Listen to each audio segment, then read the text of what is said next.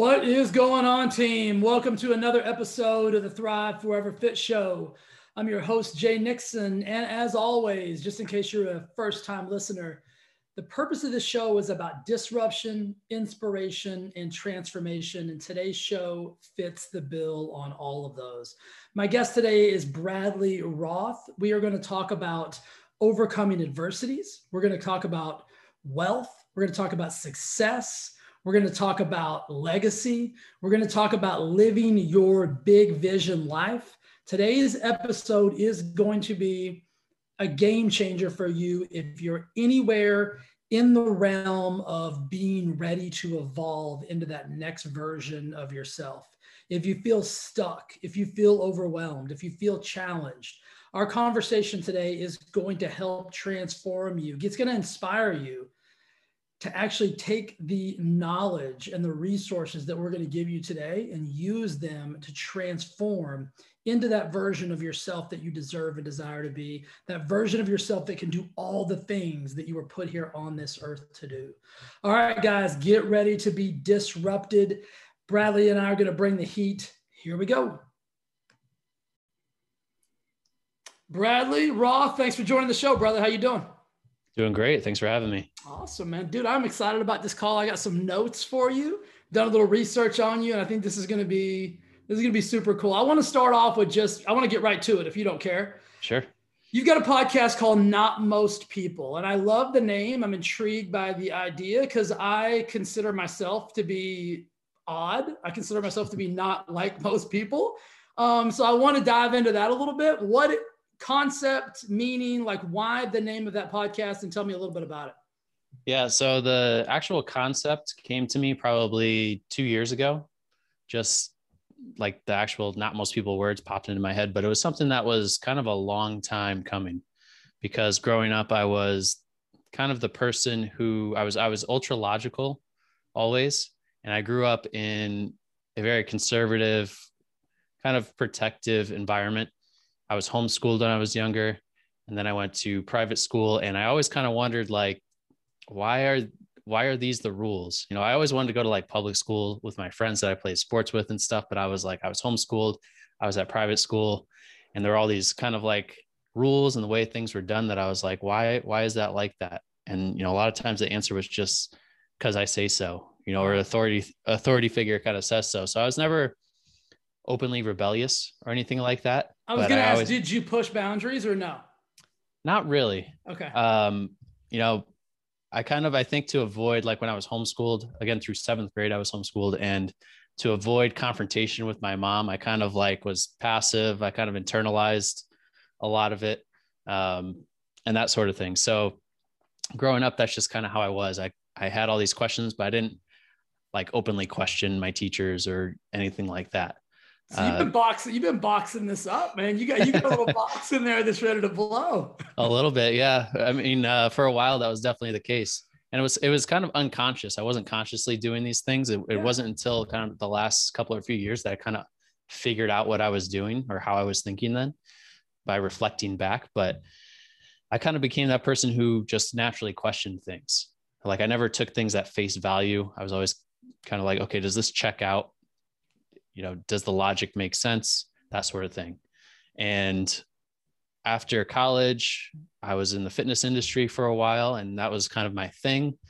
And i thought that was going to be my thing forever. But then i started to develop other interests. I started to read books. I started to get into personal development entrepreneurship business stuff like that. So i started reading books and uh, following people who have done big things right? Yeah. like andy ed Arete people like that tony robbins uh, Rich Dad Poor Dad, I, I read way back. I was probably one of the first ones.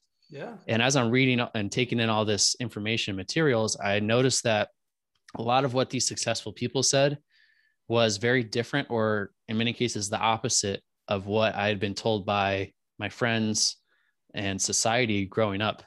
Totally. Very anti mainstream. So that made me say, like, okay, like, I think the key to success is not doing or following or believing what the majority of people do and what society kind of preaches.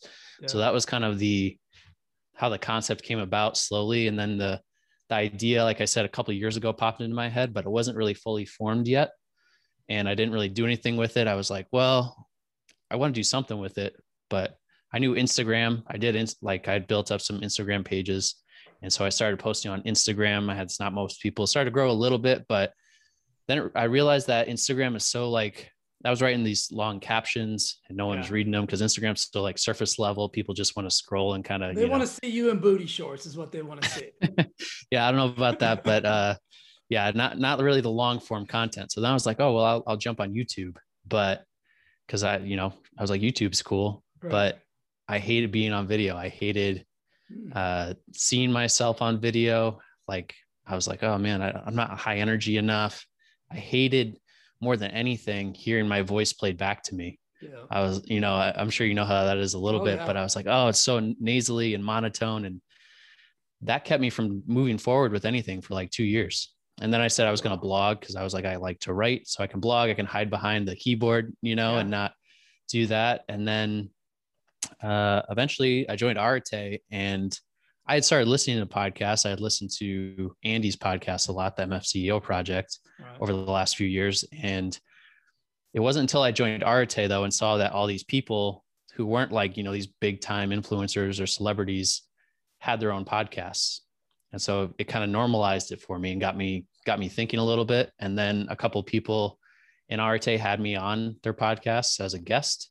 And the first one I went on was kind of like, eh, it was like 20 minutes long. It was, it was kind of marketing specific. It went like, yeah. okay, but I got off and I was like, I don't know. I was also kind of nervous because it was the first one. Right. And, yeah, yeah. and then, then I got put on another one uh, a little bit later. This was back probably like last November.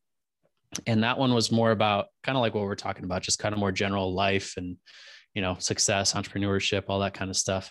And that one I kind of hit flow, I think. And like yeah. an hour later, we're still rolling and got off. And I was like, okay, wow, that was a lot of fun. I think I'm going to start this. And that was kind of like the moment where I was like, okay, this is going to be a podcast. And so the last four or five months of, uh, since then, here we are now. Yeah, I love that. I want to touch on a couple things. So first and mm-hmm. foremost, you realize like that thought process that that you have, like the whole not most people. That's, I mean, that is that's a that's a push against all society right now, right? Because yeah we're they society wants us to fit in a box right like most people that are running society want us to they want you to stand in line they want you to sit at your desk they want you to raise your hand. They yes. don't you know do it can i go to the restroom? Here's a hall pass right? Like everything is is structured that way. And so for you to feel this way you know it, it is not like most people. So there's something david goggins always says he wants to be uncommon amongst the uncommon. Mm. right? And that's something i always think about is like you know the weirder you are and the more uncommon you can be amongst even the uncommon, like that's what's going to differentiate you and separate you. But I love the fact that even though you felt this way, you thought that way, you still had resistance, right? There was still oh, a resistance yeah. in you because I think a lot of that resistance too is taught, is it, it's ingrained into us, right? Sure. Like you, you got homeschooled. And so in, in lieu of questioning the rules, you just, all right, shit. I'll okay. I'll, I'll just push do, this I'll, down. I'll just do yeah. it. I'll just do it. Uh-huh. A lot of people live their entire lives just following that logic. And so the fact that you you had that resistance, like, oh my gosh, like I don't like my voice, I sound nasally, I don't want to blah, blah, blah. So I love the fact that you eventually overcame that. But I want to talk about that struggle because mm. you've obviously got a message to talk about. But what did it feel like? Like, why did you continue to allow yourself to be boxed in until you hit that? And I think there's always that moment where you hit it and you're like, okay, enough's enough. But yeah, have you ever read Steven Pressfield's book, like The Art of War? Uh, yeah, or, or the uh, the War of Art. Yeah, the War of Art. Yeah, yeah, yeah, yeah, yeah, the War of Art. So, um, uh, who wrote The Art of War? That's some, some anyway, another book. Sun Tzu or something like that. Yeah, yeah. Sun Tzu, yeah. which is also a good book if you're a it reader. Is. Um, yeah but he talks about just ship it, right? He talks about like that imposter syndrome. And I think we mm-hmm. all struggle with that at some point. And everybody listening to this is either struggling with that currently or has struggled with it in the past. So, what was it about that? You said flow state, which I love that mm. word. What was it about that that triggered you to say, okay, I'm just going to freaking do this? You know, it's interesting. I think it wasn't really that that one moment that was like, oh, I went from all these kind of like repressed emotions or holding back to all of a sudden like i'm going for it that was kind of the tipping point of a multitude of okay. kind of points to get there so like again, growing up, it wasn't anything that I was conscious of that I was doing, right? Because when you're like a kid, a teenager, you don't understand that stuff on that level to be like, okay, like here's the emotion and here's how I'm dealing with it and all that stuff. So it wasn't yeah. until later on I started to kind of dig in and uh, figure out about myself that like, and, and it's funny actually because uh, most people I'm very even keel. I'm very kind of consistent energy. I, they never see me too high, too low, too angry, too sad. Right.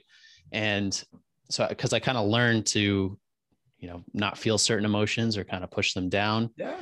And when I got to college and I started drinking, people like a whole new person would come out and people were like, who is this? I was like off the walls. I'm hyper. I'm talking to everyone. I don't shut up. And I, I kind of started to think that like, huh, maybe that's a little bit more of like who I really am yeah. coming out once, once that, I mean, I know it's not like a, a healthy habit, but alcohol kind of taking that wall down a little yeah. bit. Right. And so I was like, I think there's something more in there kind of hiding. Um, and that's why I probably drank a little more than I should have in college. Like we, like most of us do we was to did. kind of bring out that, like, you know, that Jekyll and Hyde that I had in there that wanted yeah. to come out. And and then after college, I'm training at the gym and getting into the stuff. And I was still very kind of like held back. I was still afraid to put myself out there. And then I went to a Tony Robbins event back in 2018 okay. with uh, my fiance, girlfriend at the time. And um, she thought I was crazy at first. I read his book and that kind of like gave me a bunch of light bulb moments. And I was like, I think I want to maybe check out these events. And she's like, I don't know, that sounds like a cult, you know? And I was like, yeah, maybe. But yeah. we watched this Netflix documentary and she's like, okay, maybe, you know, I kind of get it. And then she got me tickets for Christmas and we went together. Aww. Yeah, it was really cool. Like his, you know, his main UPW is four day event. You know, you yeah. fill the stadium, like 12,000 people.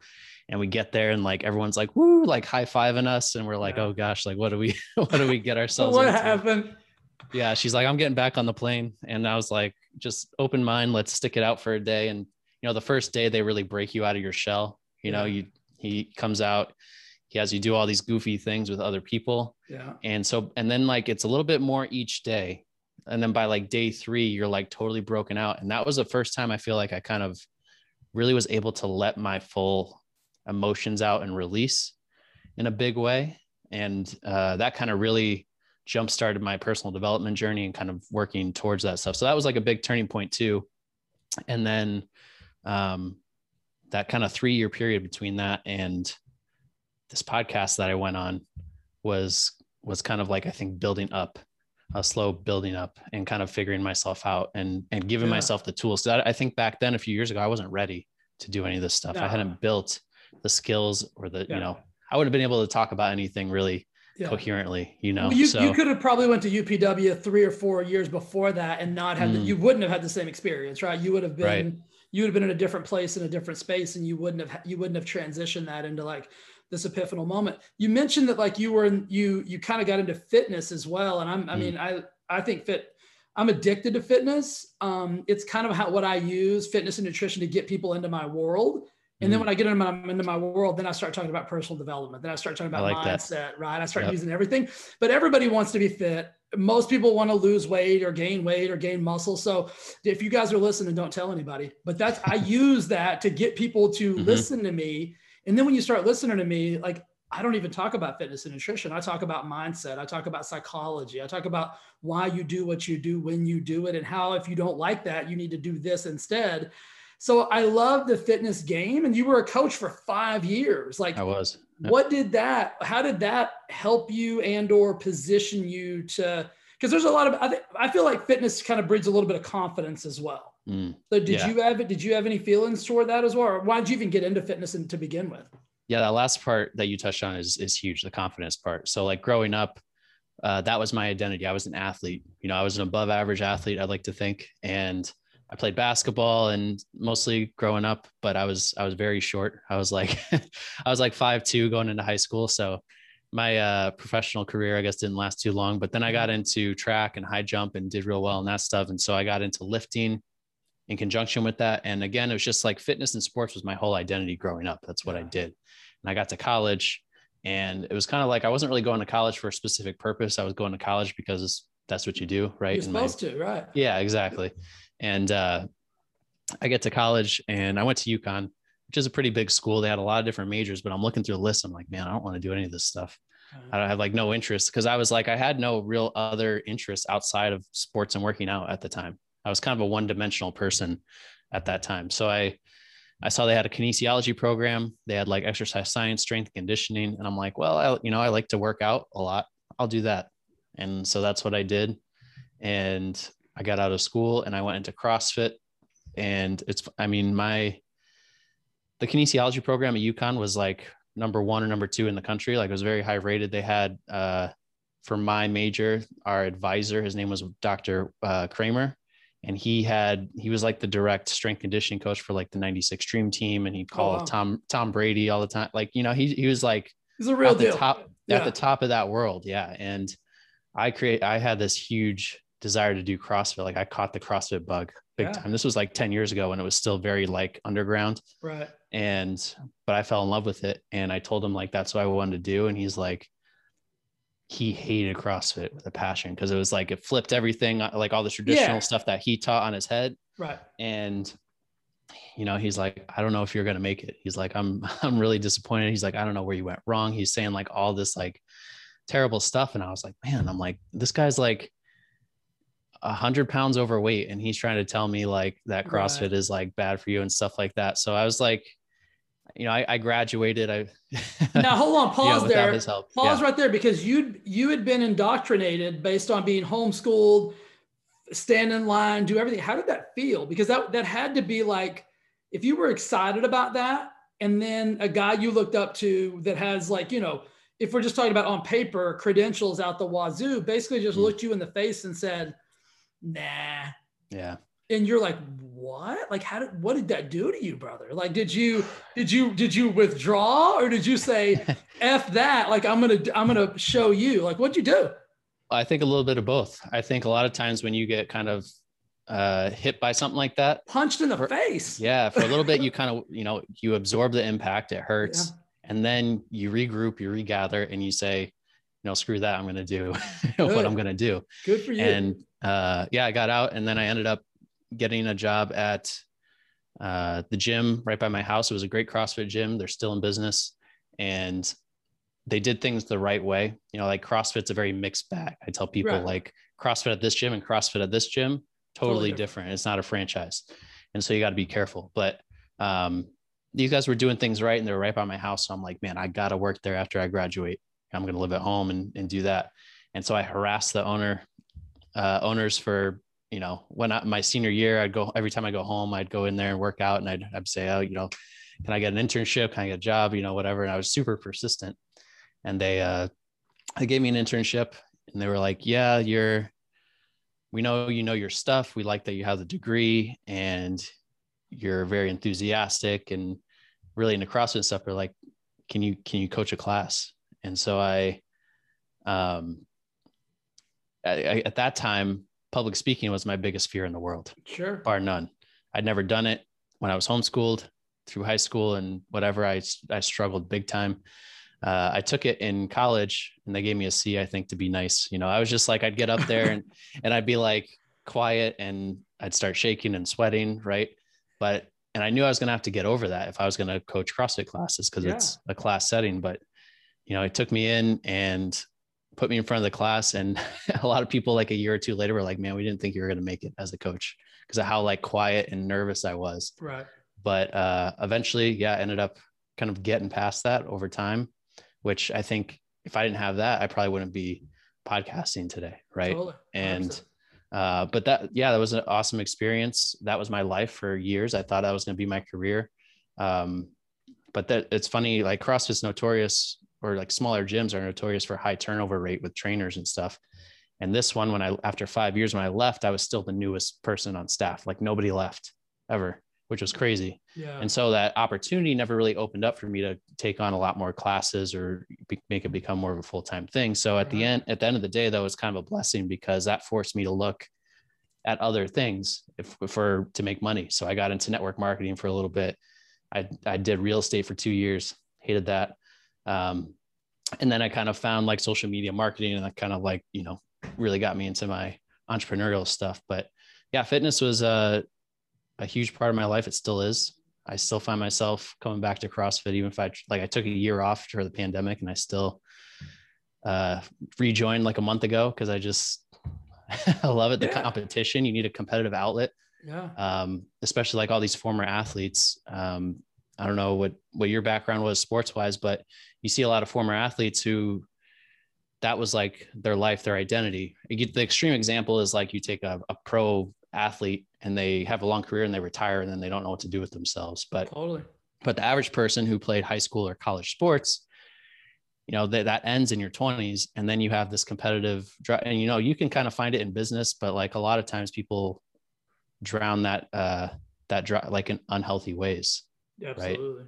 Yeah. Which I'm it, sure you same, see. Yeah. Same thing happened to me. I mean, I played all sports in high school, um, football in college. Hmm. And then when I stopped playing, like I, it was like you really lose you know your identity and for yeah, me find yourself like, oh yeah i mean I, I did kind of the same thing i poured myself into um into working out and weightlifting and like you know the whole nine yards so i think you need like you said you need those competitive outlets to to keep you know fuel in that fire and i believe that that has been one of the keys to my success in business as well. You mm, know what i mm. mean? Like if you sure. once you learn like to take yourself to different levels physically like you can get you can take yourself to different places mentally. You know what i mean? Like you can 100%. go you can do you know you can do things that you wouldn't have done before. You know you work harder um, enthusiasm the whole energy levels. If you can couple those two things i think that's that's paramount. That's kind of why i ask you the question because you know of that transition from that to, to where you are today to like this entrepreneurial journey mm. um, you've got to be strong mentally physically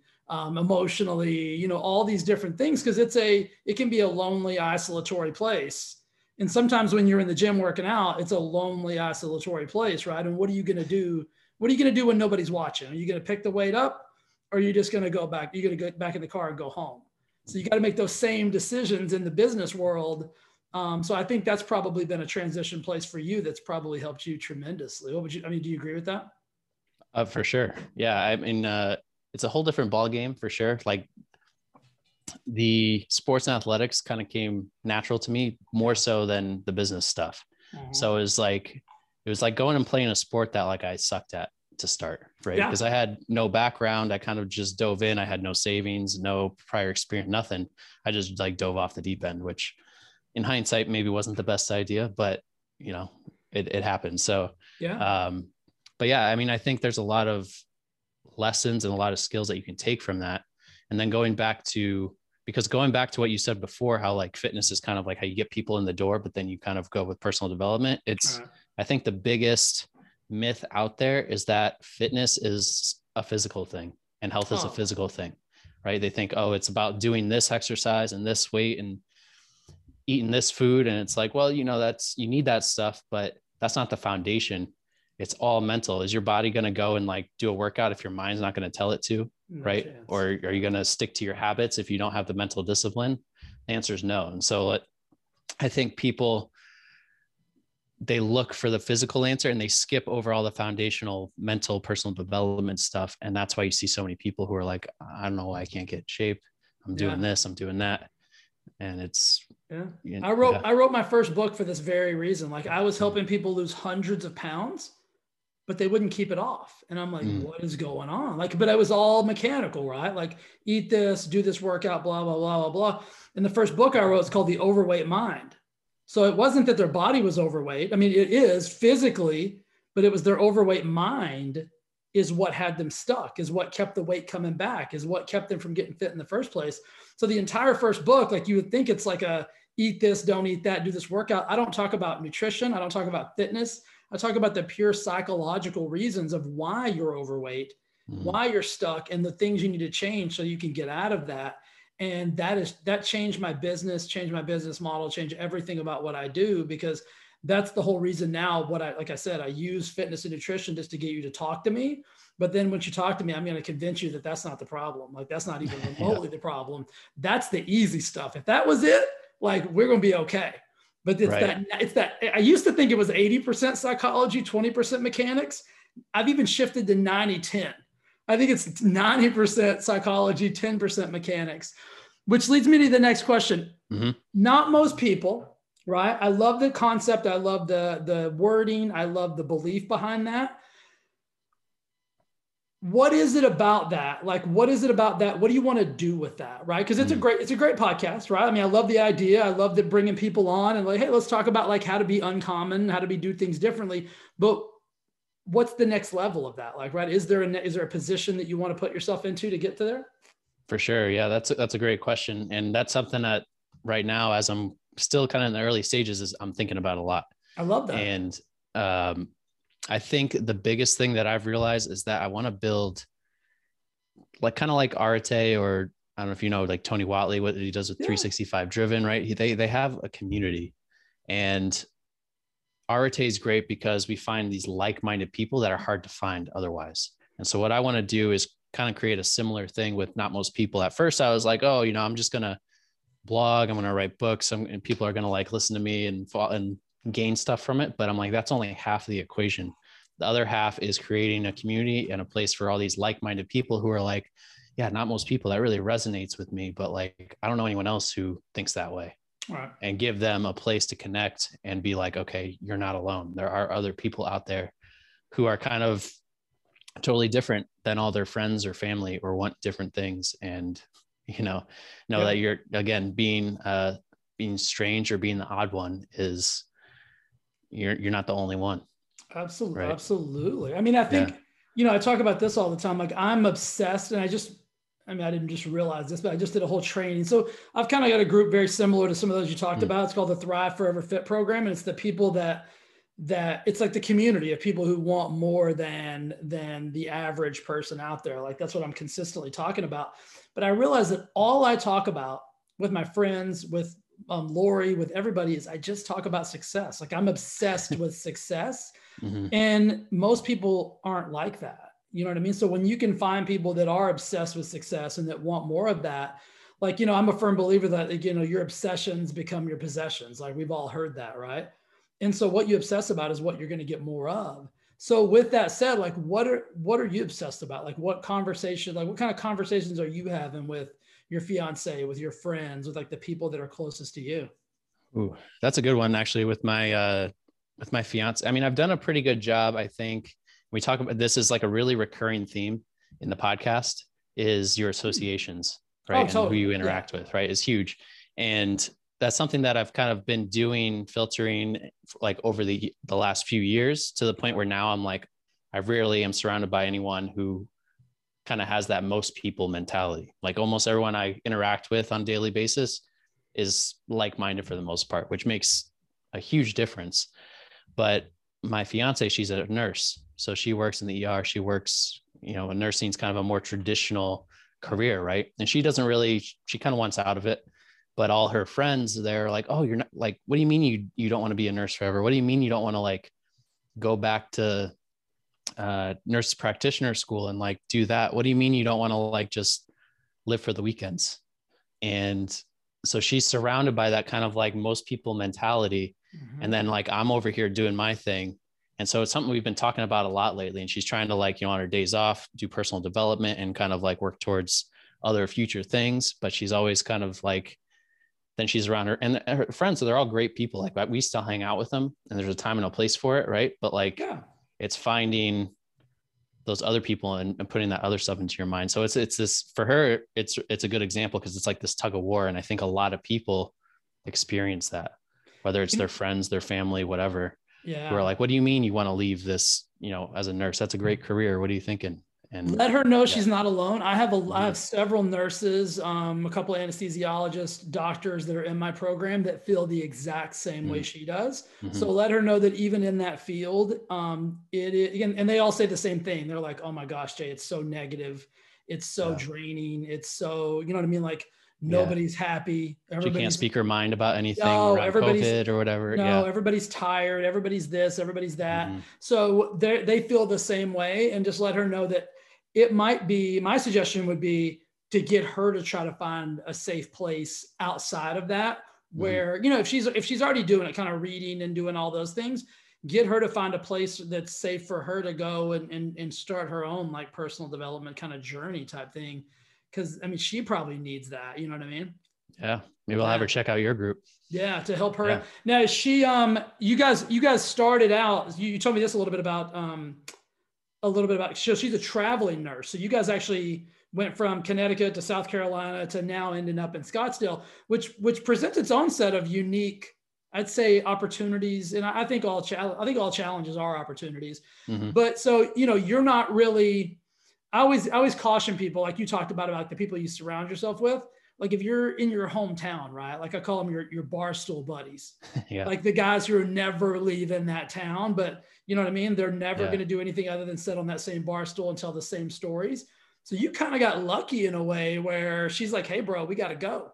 And so you guys are like, you know, go to South Carolina, Scottsdale, where you really don't know anybody. So you're kind of given the opportunity to kind of develop your own new circle, which is, which how's that been for you? Because it is weird moving to a new town, and like, how have you kind of plugged yourself into the the local community there? Is it through the Arete group?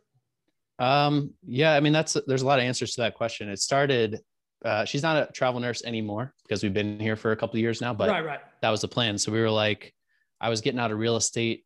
I kind of had a deal go south that left a bad taste in my mouth and um, was ready to kind of like put that behind me. I was starting to get into, I'd start, I was starting to do my business and I was still working at the gym.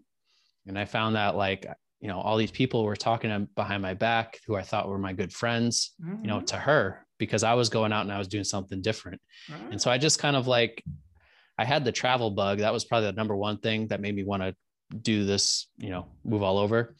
And I had chosen kind of a business to get into that allowed me to do that, that location freedom. And that was kind of like the tipping point when I heard that all these people was like, uh, you know, I expected them to be my biggest fans, and they uh, they were talking behind my back, even to her, like, "What are you doing with him?" Like, you know, all like she's like, "You think I don't like tell him this? You know, this right? Yeah, I'm not going to keep this between us." yeah, yeah. It, so you know, so that kind of uh, that hurt a little bit, right? And then yeah. uh, we were like, we want to see the country, like we love to travel, and so we we head off to South Carolina.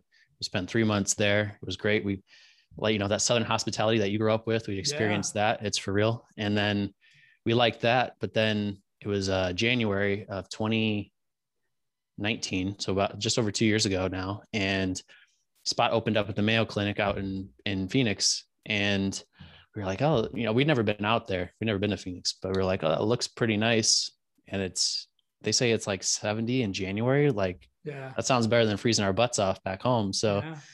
we uh hopped, we did a cross country road trip.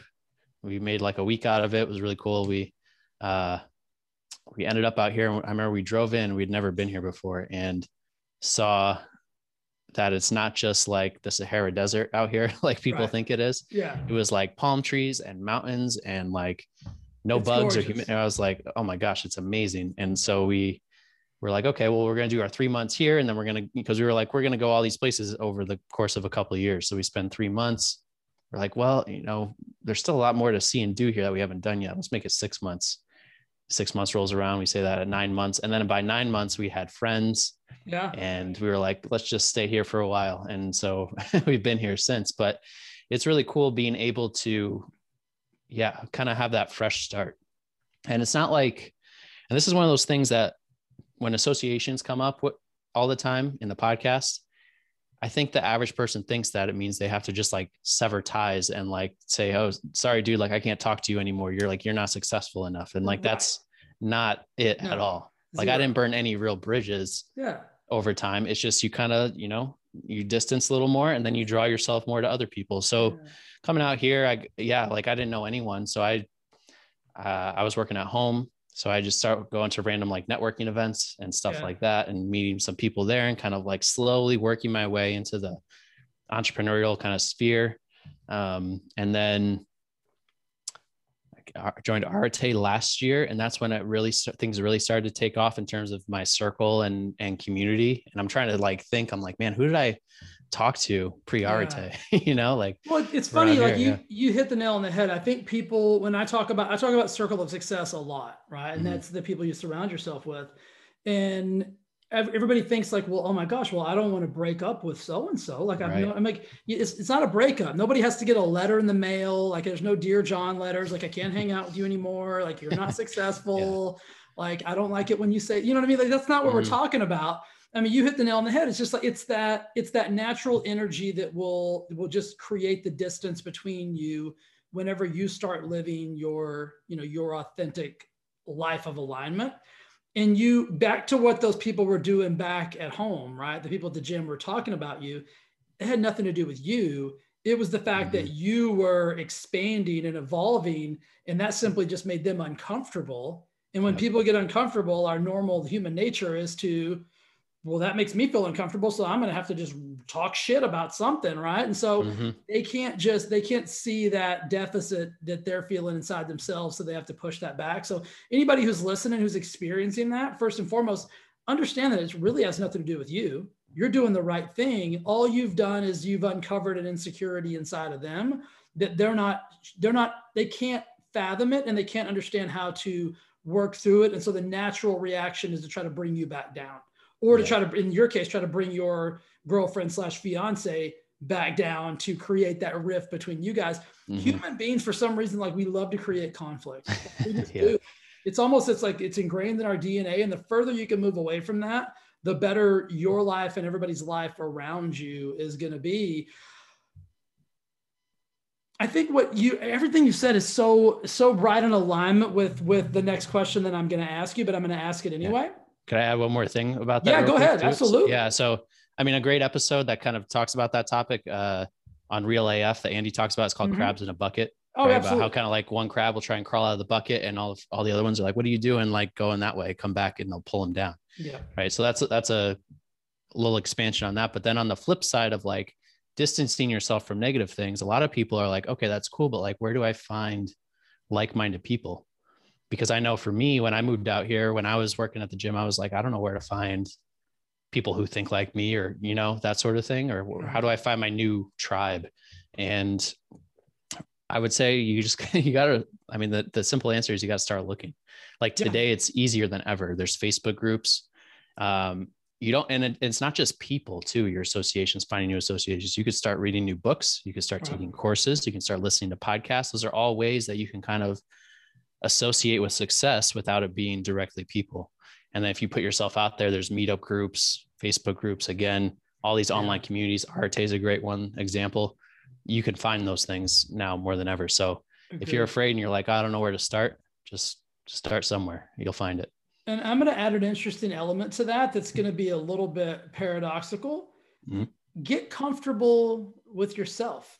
Yes. I think yep. a lot of times we're uncomfortable with ourselves and maybe our new involvement that we are consistently wanting to interject someone else into that because it brings about like this because we're we're not great at being alone and so we're not meant to be alone either so don't get don't think that i'm telling right. you to be a lone wolf and like do everything on your own but yeah. what i'm saying is like learn to appreciate love like and be okay with who you are and yourself spend a little time with yourself maybe even asking yourself the same questions you'd ask these new people.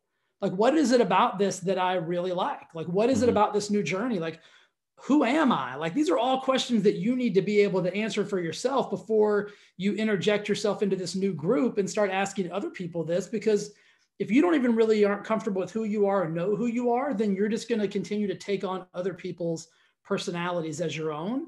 And if you can go into that with your strong beliefs it'll just make you a better version of yourself, which then you'll be a more vital member of that new group that you put yourself into. So that's just a little other small piece, but I love what you said about reading books, listening to podcasts, doing all those things. And that that goes right along with like, you know, just your own self-belief, like what who you are, what you mean. So that I mean that's a beautiful transition. Like you said, I'm glad you added that about the crabs in the bucket and all those other things so we talk about yeah. success a lot and I, I always like to ask people this because i think everyone's version is different so if i just said what does success mean to you like what is the mm. what's your definition of it what does it feel like look like taste like what is it you know i got asked this on another podcast recently and it took me a second to answer uh, but for me it's freedom or autonomy mm. so for me freedom again because of my upbringing and you know being homeschooled and feel, feeling like I was kind of held back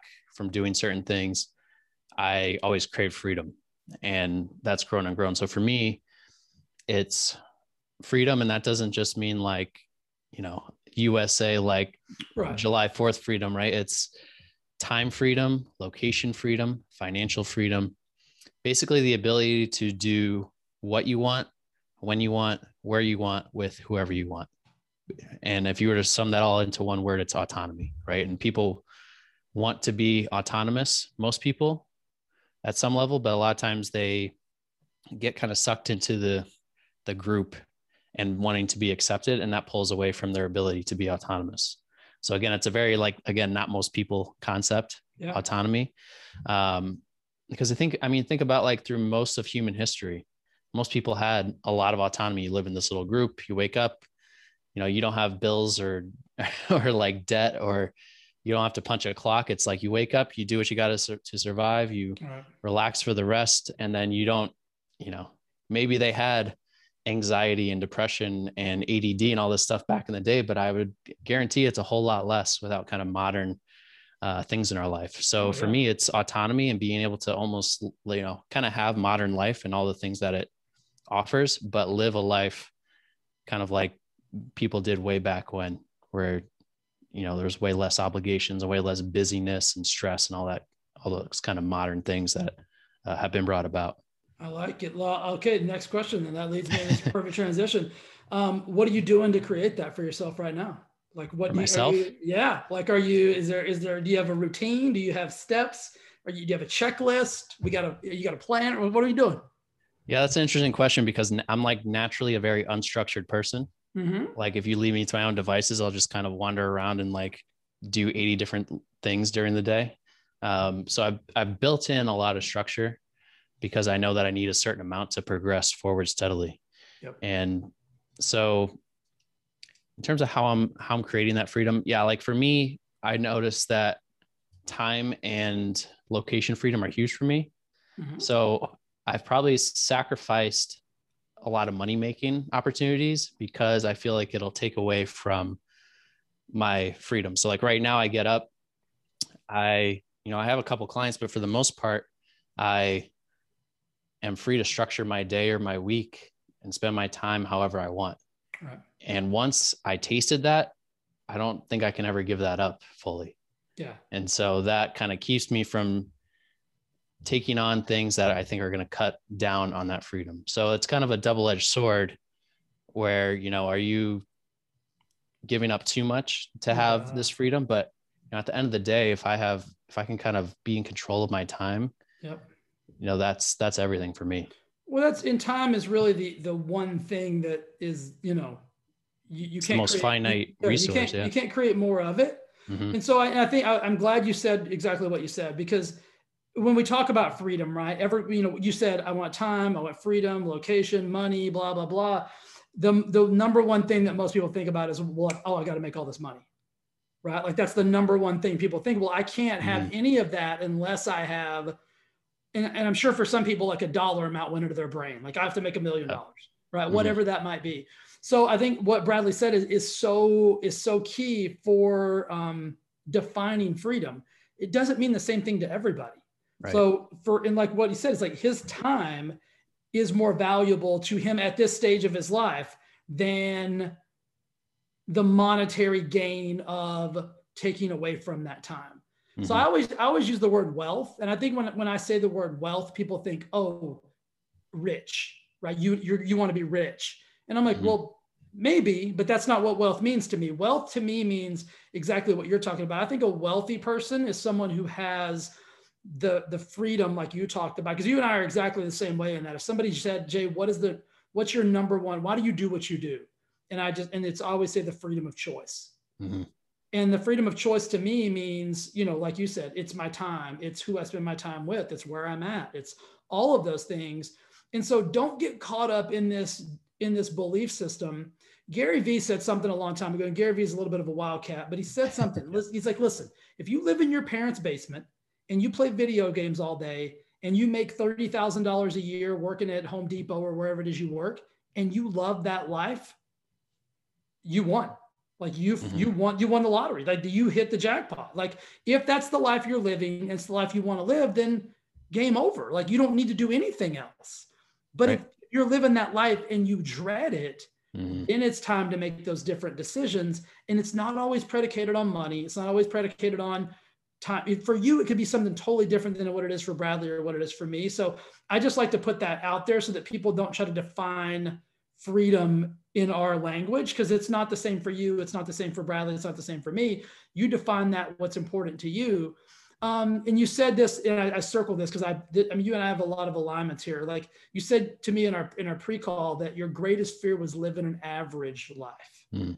so mm. let's define that now because that's an interesting thing to say right? Because most people, right, and uh, not trying to be funny, most people fall into a, an average lifestyle either by, I don't even think it's by choice. I think a lot of time, I'll, I'll pause there. It is by choice because everything we do is a choice, but it's almost like they just got there and they're like, well, shit, I don't know how to get out. Like, I don't know what to do differently so that my life isn't quote unquote average. So mm. define what that means to, to you, fear of living an average life. Yeah, I think it's and it ties into what the last part that you said. Like people are like, how did I end up here? And I think the biggest part of that is people who define their life and set a course and set a path versus the people who kind of drift. And Tony Robbins uses the analogy like a lot of people are just kind of like they're on this river and they're on a raft and they're just kind of floating and like seeing what happens. Maybe they crash into the rocks, maybe they go off a waterfall, but they're just kind of along for the ride. Whereas you have these other people who, you know, they say, I'm going to control this. They take their paddle, they know where they're going. It's kind of like you, you could use this another metaphor is like driving somewhere. Like people don't just like get in a car and just drive and hope right. they land somewhere that they like, but they do that in life. They don't set a destination. They don't say, okay, here's where I want to go, and then chart a course to get there. And so if you don't define that, if you don't take control of that, you're going to end up somewhere within the realm of average by default, unless you are, you know, super lucky or whatever. But, uh, you know, society, like the example, the crabs in the bucket, people are going to pull you towards average if you're not actively fighting against that towards something else. Yeah. And so, I mean, in terms of what I consider an average life for me would be someone who lives for the weekends, someone who gets by someone who doesn't really have a lot of that time freedom, uh, someone who's not really inspired or or wakes up with a lot of juice, you know, all of those things that you kind of if you picture that like stereotypical like put on a suit and tie, drive to work, punch the clock, come home, do it over and over again and take 2 weeks vacation a year, that's kind of you know, not not to hate on anyone, but that's what no. I consider to be average. Yeah. And that yeah let's pause. Yeah. i don't yeah. think we're not saying someone who lives that lifestyle is a is a bad person is right. a dummy is anything. It's mm-hmm. just a it, it let's let's be honest here. Like this podcast is very real. You guys know i believe about disruption. It's a it's a tr- very factual true statement. So i mean go ahead and finish that. But i think you're right. It's not to hate on anybody. But it's like if you don't love that if you're doing that and you don't love it listen to exactly what bradley's saying. Like it doesn't always have to because most people will stay there. Why yeah. Most Why people stay there because it's comfortable. Well, it's because and, and, they're, and they're, they, they feel like they're financially bound there. Yeah. Or they yeah. feel financially stuck because they're probably living paycheck to paycheck. They're mm-hmm. probably, they probably don't have enough money to incur a, a, a major life event. And yeah. they think to themselves, well, I can't do that because if I do, and then this happens, my family will suffer. Yeah. And then most likely somewhere along that that way. If they weren't really that happy with what they were doing they probably bought the nicest house that they could at the top of their budget yeah. to feel good. They bought a nice car that they maybe could or couldn't afford. And now they have all these obligations financial obligations that again they kind of tie you to. So it's kind of like uh, a prison of your own design in some ways financially. And the truth and, is you're already suffering mm-hmm. right? Your family's yeah. already suffering you've just got so comfortable with the suffrage that it's your new normal and you don't you don't even realize that it's suffering anymore and so yeah. you know what you're saying is is magical i love it because i'll tell people all the time like for me the average life is i consider myself to be unemployable meaning like i could Same. never i could never sit at a desk and have you know mr smith come in and be like jay what are you going to do today and then talk, walk me through your day like I'm gonna walk you right out of my day is what I'm about to do. Um, yeah, yeah, and so I just think of in the same kind of like vein that you did. Mm-hmm. Um, so i am gonna ask you a, a, different version of the same question. Okay. are you what are you doing to avoid living that average life on a daily basis i think the biggest thing and it comes back to what we were saying earlier is i'm refusing to take the safe way out and go get the normal job mm-hmm. i'm i would much rather kind of struggle along financially for a bit and then have that breakthrough and create and design the life that i want that non-average life than settle and so it's again ed talks about this he says you know refusing to be bought like can your success or your freedom or your happiness be bought and that for most people it can yeah. and for me you know maybe there is that point where could well, be I can be I can be bought, but it's oh, gonna, yeah. it's gonna yeah, be but I, I haven't found it yet. I, I, haven't found it yet. If someone walked in and said, "Hey, you know, you got to work this regular job. I'll give you half a million a year," yeah, I'm probably gonna take it. But you know, at a certain point, uh, right. you know, it, it's how much do you want it? Yeah. Right. And most people, I think, I think most people haven't tasted the time freedom that you and I have. Yeah. And it's like once you taste that again, it's it's real hard to go back. It's like letting someone out of their cage and then tell them, "Oh no, you got to get back in." It's, you it's know? the sweetest juice you've ever drank. It's it's, it's unbelievable because, because let's be honest, you can create more money. Mm-hmm. You can create more. You can create more items. You can do more things but you cannot replace that time freedom. You said something, I got to ask about it because you said, I'm willing to, I'm willing to suffer a little bit right now in so I can get to that breakthrough. Mm. I'm big on visualization and knowing what it looks like.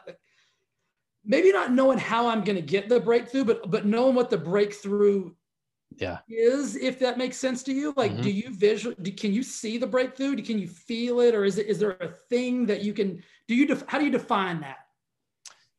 That's interesting. I because i visualization is something i do all the time but I, i'd struggle with it. I'm not like i don't know my mentality is just some days i can kind of feel it and other days not at all you know it kind of comes and goes uh, it's one of those things I'm, I'm working on but yeah how do i define when i get to that point I would say like right now, because again, I've I've decided to kind of take this different path, you know, and I jumped into business with no savings or anything like that. Yeah.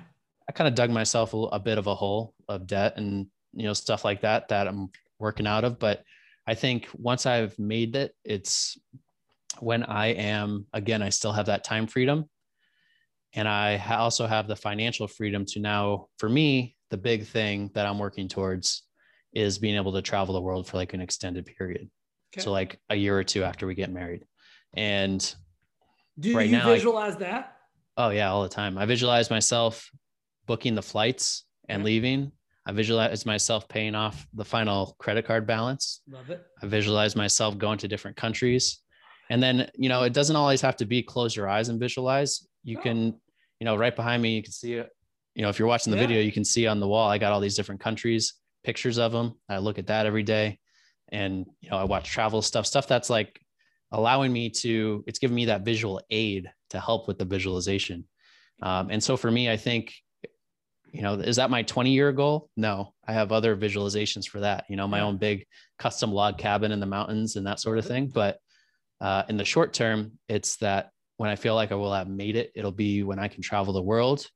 I have a coaching business where I coach people remotely and you know don't have to work 80 hours a week to do so. And i'm still again i don't have to be super wealthy but i'm comfortable with that and, and always building towards something else. Yeah. I hope you've done this. If you haven't do this. Go pick an airline go to the website book the first class ticket i mean obviously don't hit don't hit enter on the, with the credit card just uh-huh. just for now because you can't go but make sure you're setting up in first class don't don't put yourself in coach for that round the world trip like get up in first visualize yourself with the warm nuts. I don't, you know, in the in the champagne, whatever it is, create that vision for yourself. It's like I mm. I did a whole training on this actually uniquely last yesterday in my um in my private group. And when I asked the team today, I'm like, did you visualize this morning? And one of the girls said, Oh, I'm, I visualized myself for my birthday staying at the Cosmopolitan in Las Vegas and having a big birthday bash. And so I wrote back, Did you go to the website? you know, simulate booking the room, take a screenshot of the room you're going to stay in with the view, book the reservation at the restaurant. What are you going to get off of that menu? Like that's how deep I go with visualization. Mm. Like I'm, you know, I can tell you what I'm going to have for an appetizer at the restaurant that I'm going to eat at for that birthday in October, and I'm and you can't have any. You get your own.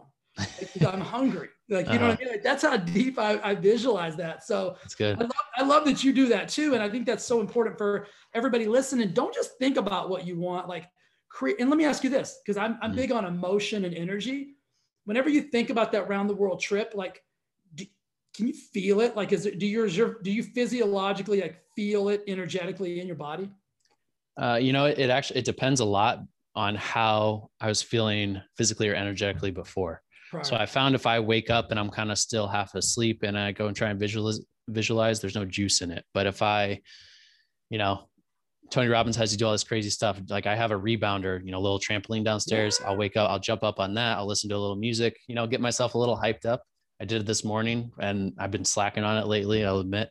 But I, I went and I did that this morning and then I did a guided visualization and got a lot more out of it. So getting your physiology yeah. up allows you to go deeper mentally a lot of times. So simple, I found a big correlation with that. Yeah, simple way to articulate that is energy creates energy. Right? Mm-hmm.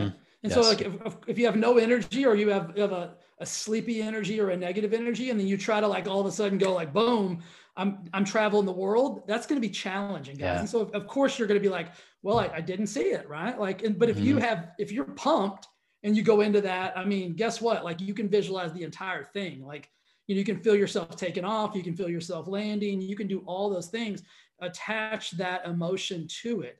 Let's talk about before we, I mean, I think we've been talking for like seven hours. This feels good. I like, I love I good. Go, I go seven more. So I love good conversations, man. So mm-hmm. I appreciate your willingness just to be open. And I, I consider these like coffee chats, like you and I are just hanging out. I think about, I think most people get they love this they love the idea right? The idea of of traveling the world sounds amazing mm. who's going to say no to that? The idea of having your own business sounds amazing who's going to say no to that? But immediately the our average brains will create an obstacle or a mm-hmm. roadblock or an adversity or a challenge or whatever it is that that you want to call that. What do you do when those things pop up? Because i guarantee i mean you, right now you've got a little bit of debt Yep. You you don't have the coaching business that you want to have to allow you to travel the world to pay for the blah blah blah. You know what I mean? Like all those things. So what do you do when those adversities and those challenges pop up in your brain? Like how are you how are you overcoming those? Yeah, it's uh there's no one simple answer to that. It's a variety of things and um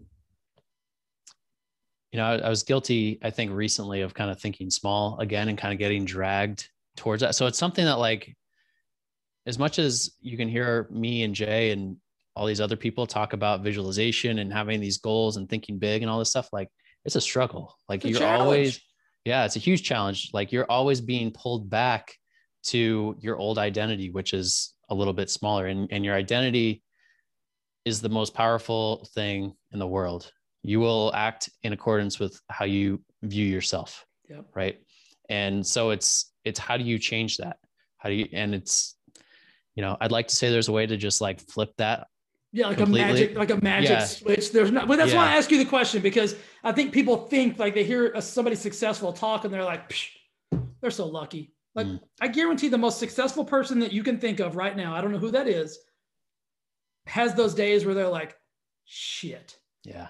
I don't know what to do. So, so yeah. give me, some, give me, just give me some of your techniques. Because I, I think yeah. these are valuable. I, I, I, find the biggest thing is to just get moving.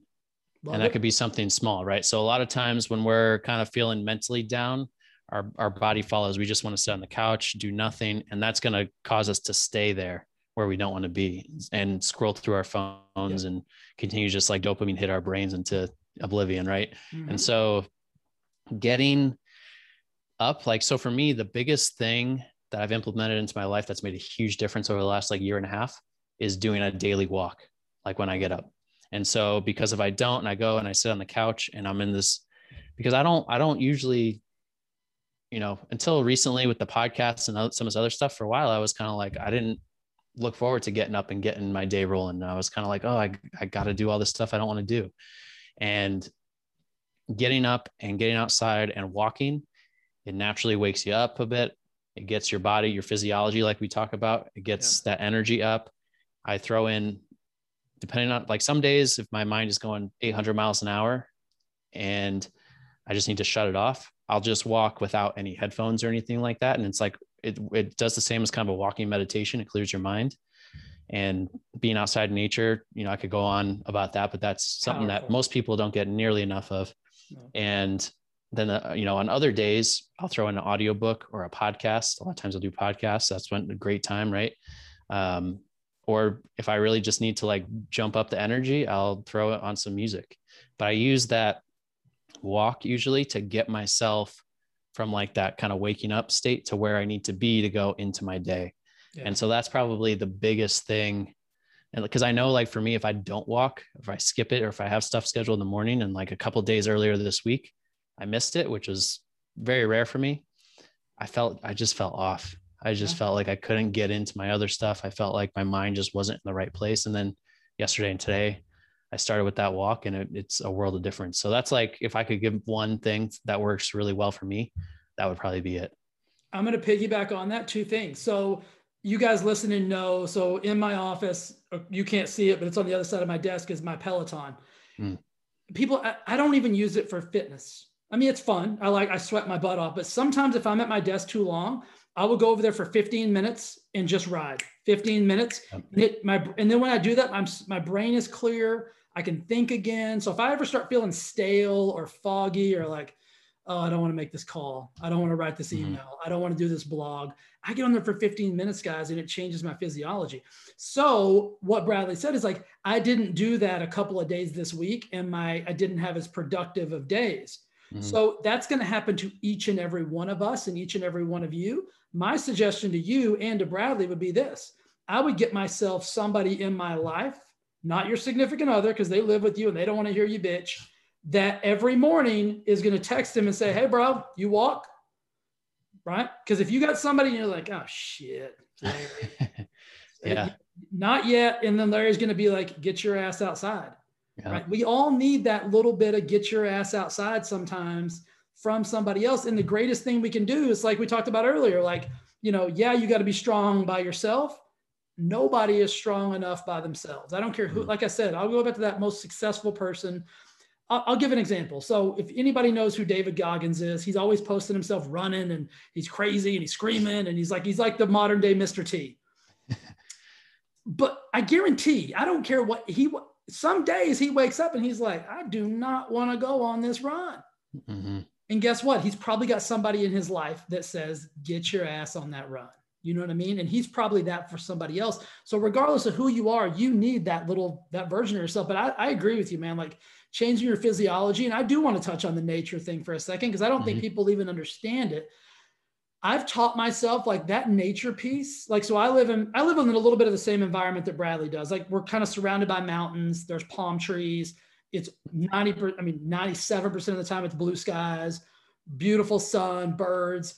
I've taught myself to walk and like start to pay attention to that. Like mm-hmm. I can look at a cactus now and be like, that is freaking awesome. Like I can see like the little intricacies of like the, the pattern that it grows in. Like it's so freaky mm-hmm. and weird 10 years ago, I would have walked right by that cactus and be like, don't touch that. That'll hurt you. Now I want to get as close to it as I can because I'm fascinated by it. Nature, the sun, mountains, everything, guys, will transform everything in your brain. I mean, would you, I think that's where you were going to go, but I don't know. A hundred percent. Yeah, that's spot on. I mean, I walk the same exact route every day.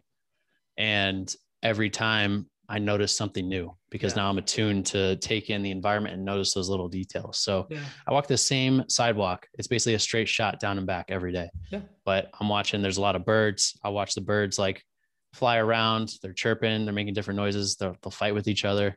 I'll yeah. like I go by this pond that has fish. I'll I'll notice different fish, Same you thing. know, and like so every every day, you know, I noticed today this one tree was blooming with like purple flowers that like I'd never noticed before, right? Like and it's not just about like oh that's cool noticing stuff but it's right. it's the ability to be present is what it comes down to right? Totally. so it's you know we're never present. Most people are never present when you're in front of a desk or you're in social media and you're being pulled away to all these things and you're thinking about the future. But when you're in nature and you're looking and you're looking at your surroundings you can't be anywhere but present really. And it takes a little while to get there. Like you know for a lot of times for the first 10 minutes of my walk my mind is still you know, wearing racing. And then by the end, it settles down a little bit. And then a bigger example of that was like just this past week, I went on a camping trip with my dad. He flew in from across the country. We went on like a guy's trip. It was awesome. And we ended up it wasn't planned, but we took off. We didn't have a campsite booked. And we were just like, we're going to go to this area and we're going to find one. So we did. And it happened to be the best thing ever. There was no service at the campsite. Perfect. And so we had to, I mean, you could get it if you drove five or 10 minutes, which we do like once a day, just kind of check our, check up on stuff. But by, by like the third day, you didn't even want to, yeah. you know, and the first night we slept, we were there four nights, four days basically. And the first day and night couldn't sleep it was also freezing and my dad was snoring real loud in the tent which didn't help but but uh but my mind was i couldn't shut off i was like oh my gosh like how, how am i going to spend three more days out here i got so much stuff to do back home second day same thing didn't sleep well got so much on my mind but a little bit less than the first day. By days three and four i had finally disconnected. I was able to be fully present relax and came back just like in a whole new headspace. And so i think people need that. Even when people go on vacation these days, they're going to like this, you know, you go to a resort or you go to a hotel and you're still fully connected and you feel back, you come back and like you, you maybe feel like you disconnected a little bit, but most people go on vacation. They're still like, oh, I'm still checking my emails all the time. You need a vacation yeah. from your vacation. Yes, exactly. Yeah. Something I love that. And so, so I, I love to give, I'm a big analogy. The more you get to know me, Bradley, you'll know like this guy's got an analogy for everything or like a story. love it. But I think the key to what Bradley said is like, and so not everybody can go on that four day trip out in the wilderness. We mm-hmm. get that. We totally understand that. Not everybody, oh, that's there's a cat. Yes, you can. But you may not think you've got that time to get up and go on that morning walk before work and whatever. So here, I'm going to give you guys another suggestion. So every Friday, Lori, my significant other, and I, we both take off the morning for work. Like we'll, we'll, get up, we'll have our coffee, we'll do our normal emails and whatever. But about six o'clock, we both we go to this, we drive to this really cool place and we go for like an hour to hour and a half walk. It's the same walk every Friday, but there's a pond with ducks and there's trees and rabbits and everything. We do that every single Friday. We call it our date day. And we schedule that in. It's non-negotiable, right? Like if you want to book, if you want to book a call with me from like six to nine on Friday, it's just not available. I don't care who you are. Tony Robbins could call and it's I'm not available. And I'm being dead serious about that. Like it's a non-negotiable for us because it does a couple things we get to connect with each other and it's that nature thing like and we do the same walk like you said but every time there's something new every time there's a new there's a like is that what is that even a duck? Like i don't even know what kind of bird that is. And we'll sit and watch these birds on this weird little pond like like goes complete i mean it's the craziest thing. He's like this guy's so weird. They'll go completely underwater and i'm like what's he doing? How is he going to stay there? Like i'm fascinated. Mm-hmm. and so it's not just you said this it's being present but it's also learning how to see the beauty in like everything around us. Like we're yeah. so we're force fed negativity. We're force fed pain. We're force fed death and drama and destruction and you name it. We're force fed that. Like it, it's very challenging to find something that doesn't contain that. Mm-hmm. So if you can start to see the beautiful things outside of, you know, just in nature and in the world, you'll start to feel more beautiful, for lack of a better term, about your own internal world. Because right yeah. now, a lot of us are very, our internal worlds feel just messy and emotional and overwhelmed and chaotic. I could watch a bird for 10 minutes, man. And I don't feel anything except for like, that is freaking awesome. Like it's the coolest thing, right? Yeah. And just that 10 minutes makes me so freaking happy. And so if you can give yourself that, I promise you the, the benefits exponential, way more than the physicality of the walk. Like that's yeah. good for you too, but mm-hmm. it's the mental, it's the mental nature of what you guys are going to get out of that. Dude, this has been one of my this has been one of my favorite conversations that I've had on the podcast in a very long time. But I want to finish with like a really because I think what you're doing is awesome. I love your energy. I love your enthusiasm. You're 29 years old. I wish at 29 I would have I would I was where you are. Because I was Thank still you. doing I was still doing the corpo thing. I had the tie on, the company car, like getting up every day like, oh shit. So I I'm proud of you for taking this leap. I'm proud of you for being brave enough to know that you're not where you want to be, but you're damn sure not going to give up until you get there. But I want what what's you've already kind of talked this a little bit a little bit about this, but I want you to, to talk about your big vision right now. And you, have hmm. kind of talked about travel in the world, but that's not going to last forever. Like what's what's the impact right? Because I think we're all here for for something. So, what's the impact that that you want to start doing now, but that could grow into something that you can't even you can't even remotely conceive? Because I think most people think I've got to be so successful before I can make an impact, and I think that's the biggest crock of shit on the planet. Mm. I think no matter where you are in life, you're already making an impact. You just don't know it. So what's what's the impact that you want to you want to put on the world right now? Yeah. Well, first off, I just want to say thank you for saying all that. That means a Absolutely. lot. And this has been a super fun conversation for me too. Cool. Uh, but yeah, in terms of that big vision, uh, I think it was last, and this is something that again has come up as a theme in my podcast, people I've talked to. So I found that I think it was a Tony Robbins event, again, a virtual one in this past year that I was at. And he talked about how your purpose is never about you, it's about other people. And I think I'd heard it before. And obviously, going to his events, I'm sure I did. But for some reason, it, it stuck and it hit at that point. I think this was maybe back in like September, October.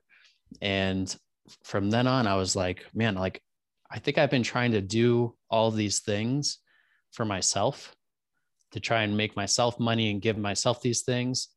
And it wasn't other people first. And that's why I've struggled in some ways. And so I realized that, you know, in terms of you look at people out there who are fulfilled, right? Or who are truly happy, who feel like they kind of found their purpose in life, it always has to do with something bigger than them or someone outside of themselves. And I know that sounds cliche. And that was something that, again, I'd heard a thousand times before I really internalized it and realized the truth of it but everyone you look at, it's like what you're doing.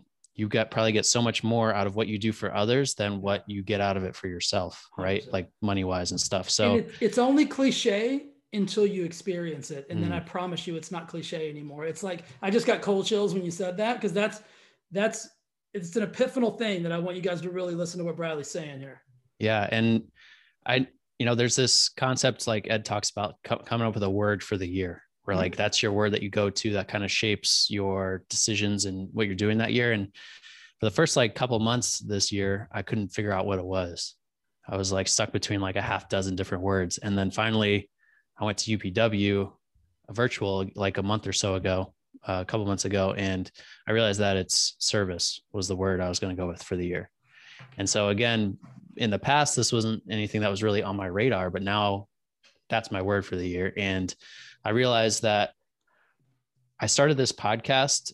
Like people are like, oh, how are you going to monetize it? You know, how is it going to build your business? And I'm like, this is a passion project. This is like, I'm doing this just because I feel like I need to do it.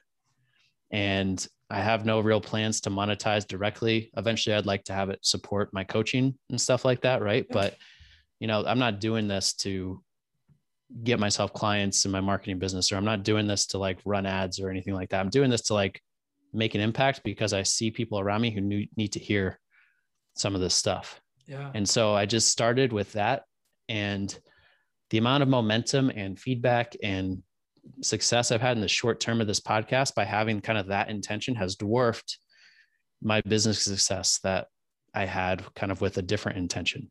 Yeah. and so having that impact is huge. And so my mentality has just been, and it's easy. I've, i found myself getting kind of swept away from that, like checking like, oh, how many downloads did I get? And, you know, those kind of like vanity yeah. metrics and stuff like that. But I, I, every time I, I get off track, I know I need to come back to that service and impact and what I'm doing it for. And uh, one of my episodes, uh, Tony Whatley came on, and Tony Whatley is pretty well known in a lot of different circles. And he talked about impact before income in his episode, and that kind of reinforced a lot too. So I think, again, I have the short term vision where I, which is similar to my long term vision, right? Yeah. But maybe not in scale. So I want to do coaching. I want to do, uh, you know, well, for the podcast, I'll continue to grow the podcast, but I'm also working on the website. I want to launch the website that has a blog. So the blog can kind of complement the, the podcast. Some people like to read, some people like to listen and you can kind of do different uh, different content on each, right?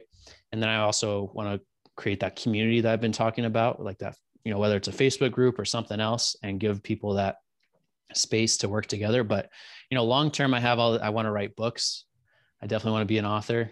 Uh, I want to you know, public speaking is something that like I'm not dying to do on like a big scale, but I know that like if I if I keep developing the into the person that I want to become, that'll be a part of it. Yeah. And then uh, having masterminds, group coaching, individual coaching soon. I want to focus on health and relationship coaching for busy entrepreneurs because a lot of times if you're working hard in your business and you're making money, it's really easy for that to kind of take over your life and the health and the relationships can slide really easily. So, um, and that's a big pain point for people. And, and a couple areas where I feel like I've had uh, a lot of success at this point, not to, you know, sound like, oh, I've got it all figured out, but where I know I can help people. Yeah. And so, you know, long term, I just see not most people, and I have kind of other similar ideas in my head, but creating just like a continuing to grow that impact over time.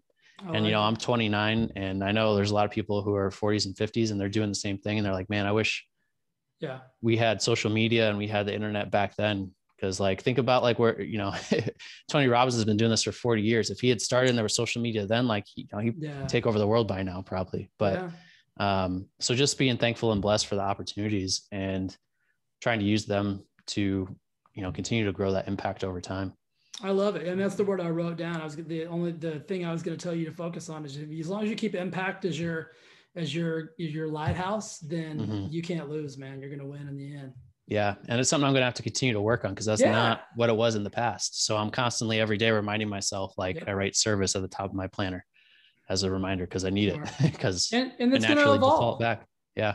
Everything you're doing is going to evolve over time. And that's what everybody needs to understand is like who you are today, what you believe today doesn't have to believe what you even believe tomorrow. Like you're mm-hmm. allowed mm-hmm. to evolve. You're allowed to grow. You're not only allowed to, you better, or, right. or you're going to run into some problems. hundred percent. Bro, thank you, brother. This has been, like I said, it's been one of my favorite shows. I appreciate you. I know the audience is going to love it. And so I just want to say thanks again um, hang out for a couple minutes. You and I are going to wrap after we get, we get out of here. But um, I just want to say, man, I really appreciate you and your authenticity and your your vulnerability today was awesome. I appreciate it. Yeah, thank you so much for having me on. A lot of great, uh, challenging questions, and I had a great time as well. Cool. All right, man. All right, guys. I appreciate you for listening. Love you, and we will see you again next week with another episode.